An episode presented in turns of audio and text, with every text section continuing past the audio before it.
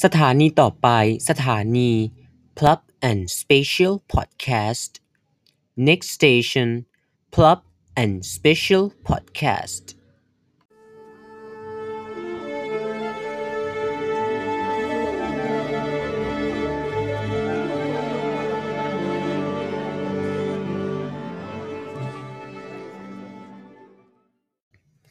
สวัสดีครับ คุณผู้ฟังครับ Plug and His Special Podcast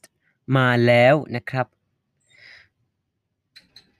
Special Podcast ในครั้งนี้ต้องบอกว่าเป็นปฐมฤกษ์นะครับที่ได้ก่อกำเนิด Special Podcast ของผมขึ้นมา สาเหตุเนื่องจากว่าการบริจาคโลหิตเนี่ยแหละครับ ครั้งนี้เรามาพูดถึงประสบการณ์แล้วก็เหตุการณ์อะไรใด ๆ ใน ช่วงของการบริจาคโลหิตกันนะครับว่าเป็นอย่างไร ต้องเท้าความสักนิดนึงครับว่าส่วนตัวผมเองเนี่ยเรื่องของการบริจาคโลหิตเป็นอะไรที่ตั้งใจมานานมากๆแล้วตั้งแต่ตอนเป็นเด็กๆ เพราะว่าด้วยความที่คุณแม่ของผมนะครับ ได้บริจาคโลหิตก็บ่อยทีเดียวนะช่วงที่ผมเด็กๆเนี่ย บริจาคจนมาครบ 36 ครั้งพอดี ช่วงนั้นยังมีการพระราชทานเข็มหรืออะไรสักอย่างเนี่ยแหละฮะที่สุนทรพร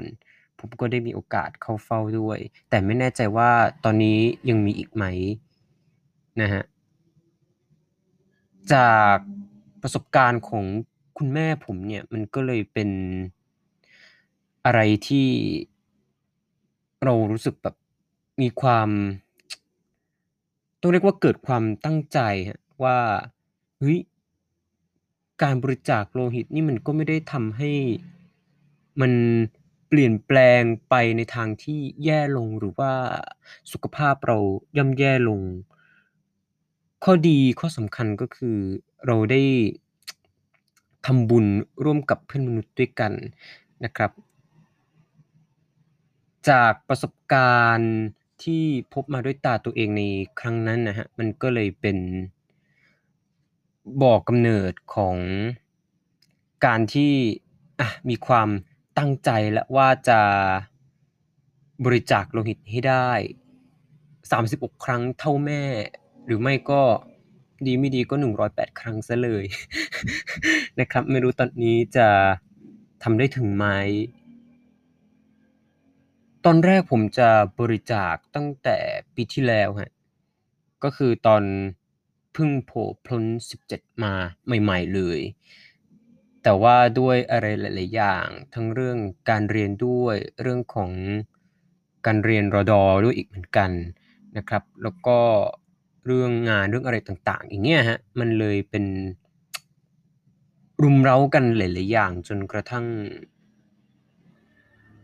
มัน ไม่สามารถที่จะดูแลตัวเองได้พร้อม หรือว่ามีเวลาอะไรได้เพียงพอในการเตรียมตัวไปบริจาคโลหิต อีกอย่างก็คือในเรื่องของการทำหนังสือยินยอมฮะหลายท่านน่าจะทราบดีว่าถ้าผู้ที่บริจาคโลหิตอายุ 17 ปีบริบูรณ์นะฮะเฉพาะอายุ 17 ปีบริบูรณ์เนี่ย เราต้องมีการทำหนังสือยินยอมให้ผู้ปกครองของเราเซ็น และก็ไปยื่นให้กับเขา ซึ่งมันน่าจะสร้างความเดือดเนื้อร้อนใจ แล้วก็ยุ่งยากวุ่นวายด้วยฮะ ผมก็เลยไม่มีเวลาไม่มีโอกาสที่จะได้ไปบริจาคโลหิต สักทีล่วงเลยมาจนกระทั่งอายุ 18 ใน ไม่กี่สัปดาห์ที่ผ่านมาเนี่ยเองฮะนับตั้งแต่วันที่มีการทำ Special Podcast ในครั้งนี้ สืบเนื่องจากการฝึกรอดอในสัปดาห์แรกๆฮะสัปสัปดาห์ที่สองครับสัปดาห์ที่สองทางครูฝึกก็ได้มีการประชาสัมพันธ์หรือว่าประกาศอะไรสักอย่างเนี่ยแหละว่า ใครที่สนใจจะบริจาคโลหิตก็มาขอรับไปยินยอมจากผู้ปกครองต้องให้ผู้ปกครองเซ็น แต่ณตอนนั้นยังไม่ทราบนะครับว่าอายุ 18 แล้วเนี่ยจะต้องใช้หรือไม่ใช้ตอนแรก ก็ลังเลอยู่เหมือนกันว่าจะเอาดีไหม หรือว่าจะไม่เอาดี ตอนนั้นครูฝึกให้ยกมือว่าใครจะเอาไม่เอา เพราะว่าตอนนั้นนั่งอยู่บนอัฐจันทร์รอที่จะทำการฝึก ยกมือครับแล้วก็มีทางหัวหน้าหมวดเนี่ยมาแจกให้คนในแต่ละหมวด แต่ว่าผมยกมือแล้วเขาดันไม่ให้ เขาก็ไม่แน่ใจเหมือนกันว่ามันเพราะอะไร แต่ว่าไม่เป็นไร เราก็รอไปที่สภากาชาดไทยเลยก็ได้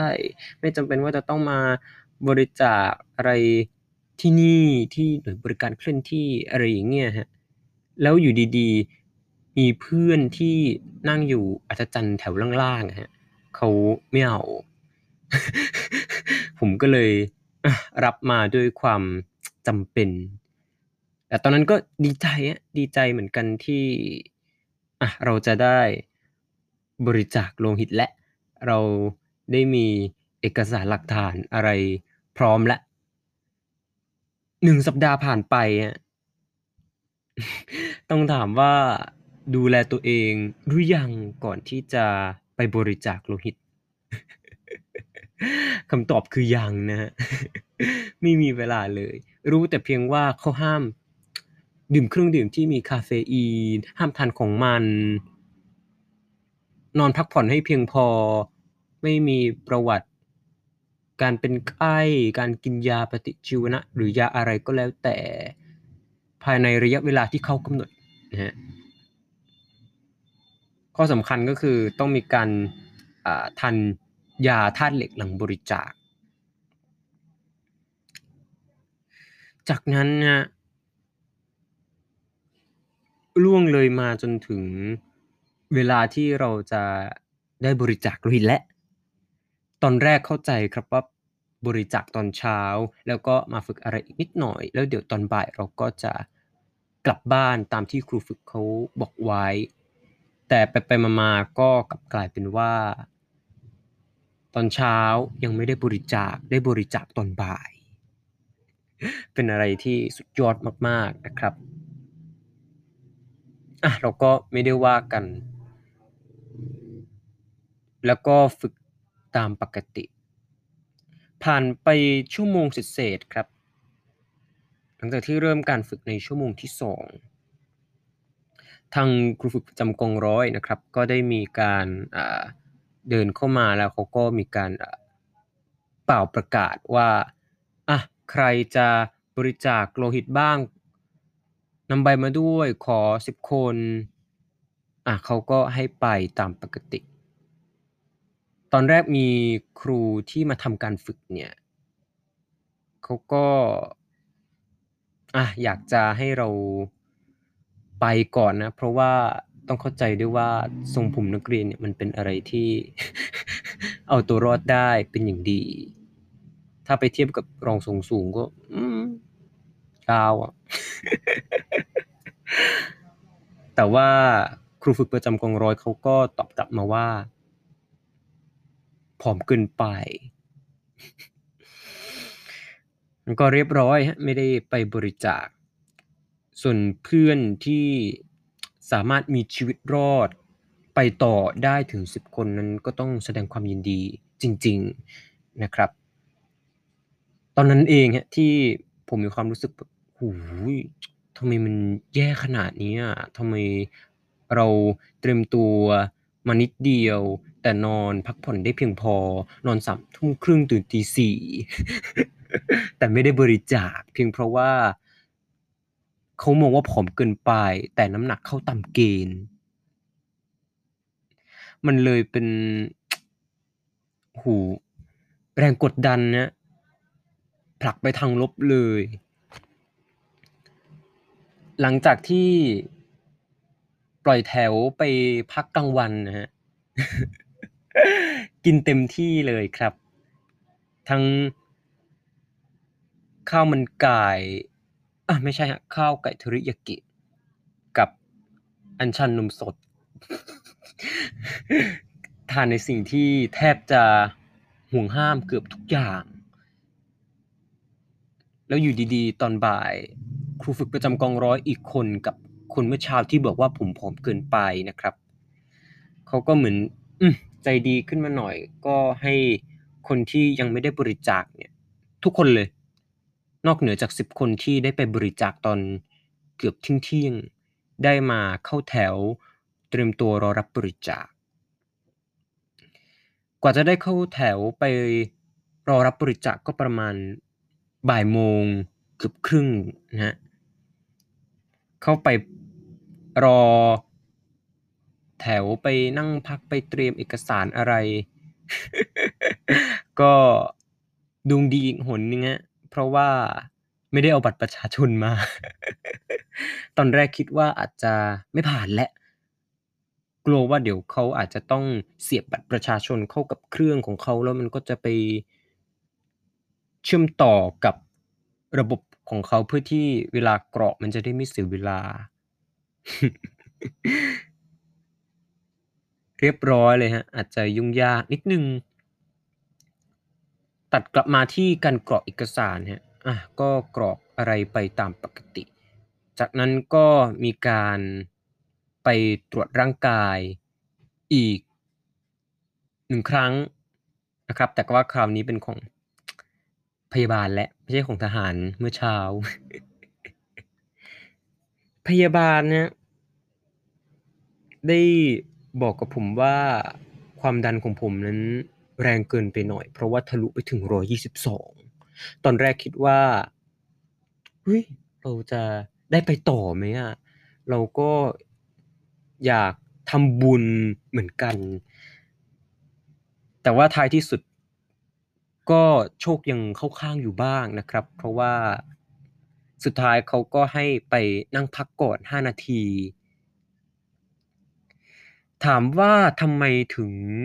ความดันพุ่งไปถึง 122 ได้ น่าจะเป็นเพราะหน้ากากผ้าที่ใส่มา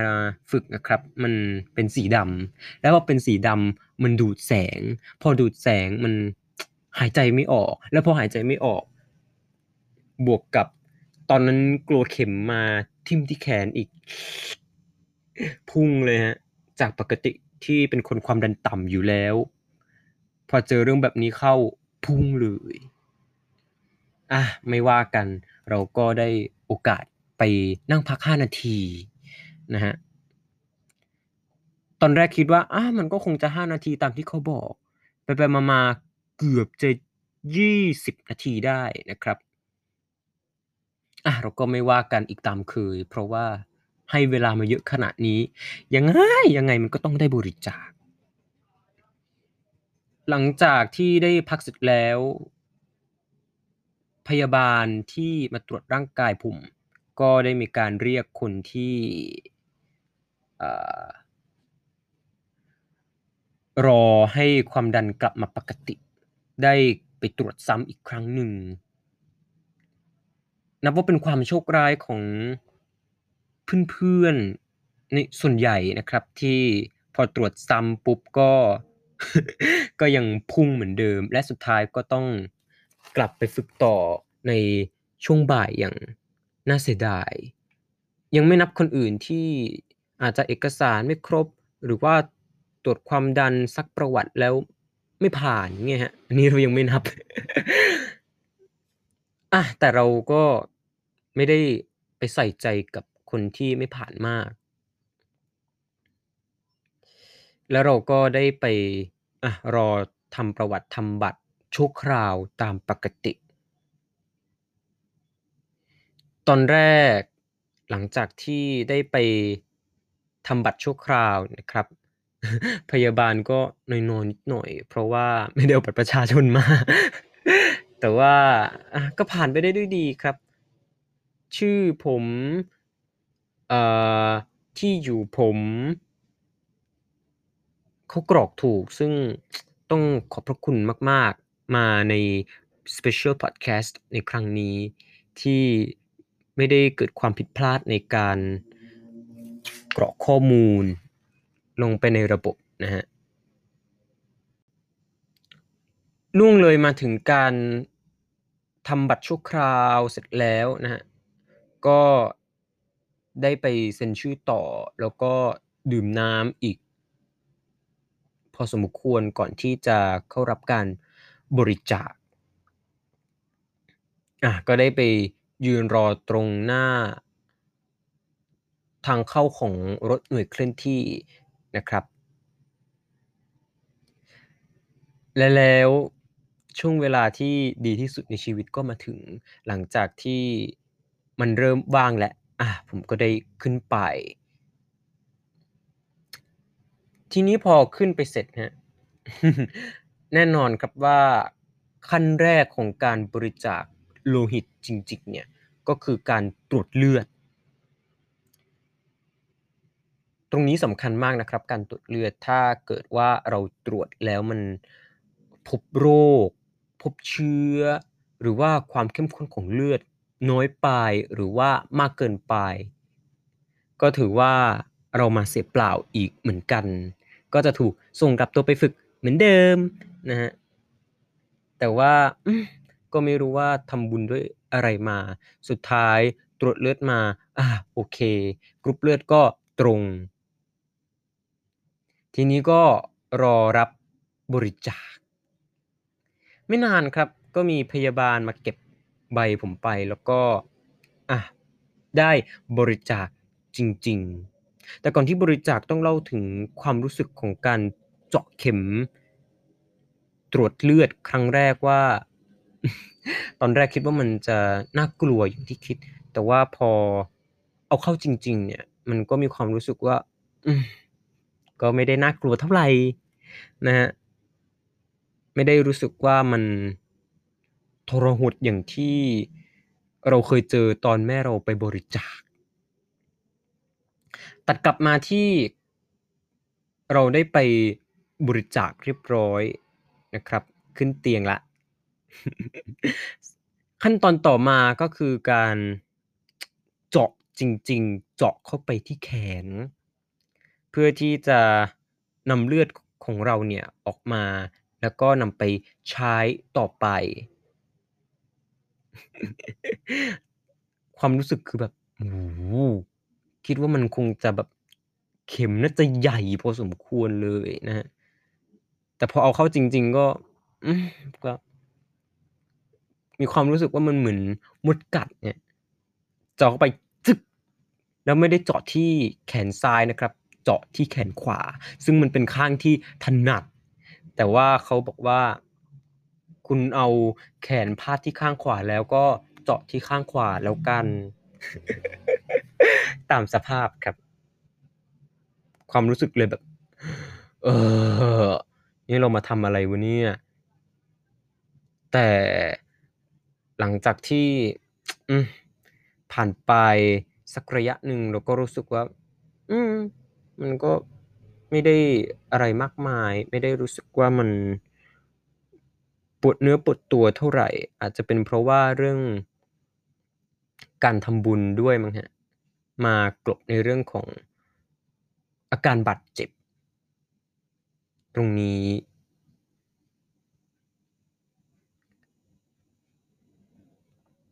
ผมใช้เวลาในการบริจาคโลหิตได้ประมาณ 15 นาทีครับ ถุงเลือดก็เต็ม แต่ว่าหลังจากที่ดึงเข็มออกนะครับ ประการสำคัญคือห้ามลุก ถามว่าทำไมถึงห้ามลุก เพราะว่าในช่วงที่เราเนี่ยสูญเสียเลือดไปพอสมควรเนี่ยเราอย่าเพิ่งไปขยับเนื้อขยับตัว เพราะมิฉะนั้นมันอาจจะเกิดอาการวิงเวียนศีรษะและเป็นลมลมพับลงไปได้ ต้องนั่งพักก่อนให้เลือดมัน ไหลเวียน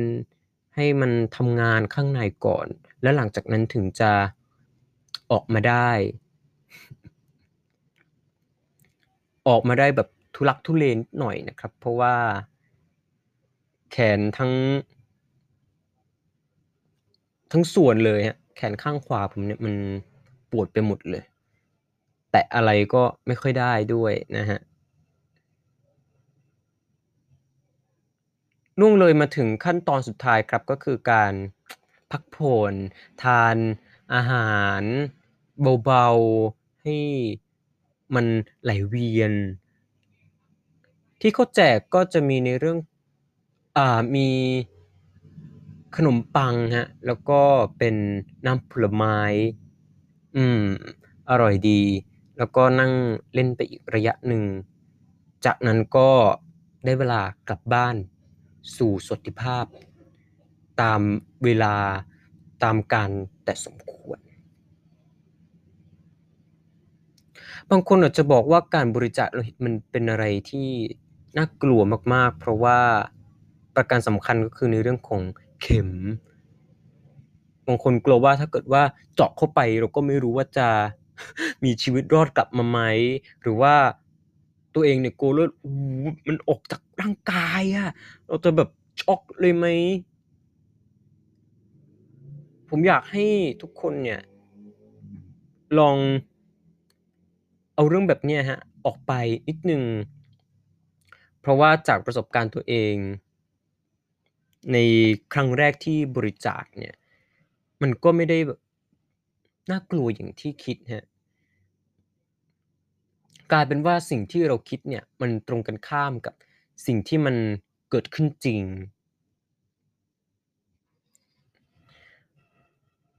เราอย่าไปกังวลครับว่า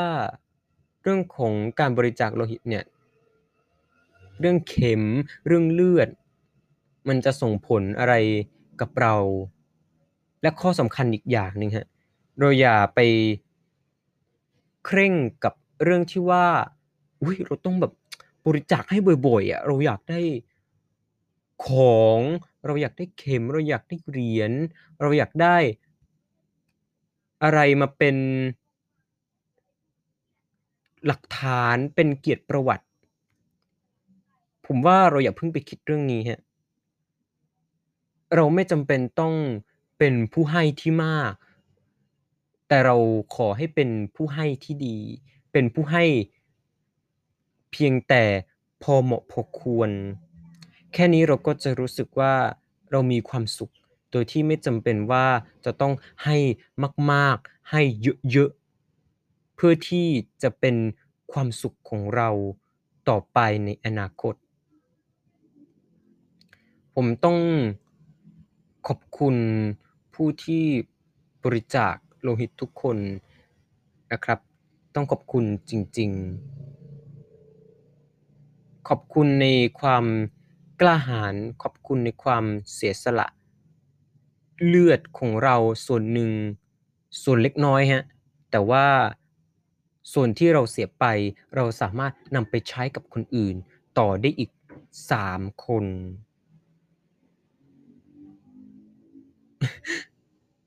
คุณผู้ฟังถามว่า เอ๊ะ มันเกี่ยวอะไร?เอาล่ะครับคุณผู้ฟังครับ Club and Special Podcast ได้ใคร่ขอจบลงแต่เพียงเท่านี้ พบกันใหม่ Special Podcast ถัดไปเมื่อโอกาสดีๆ มาถึง สวัสดีครับ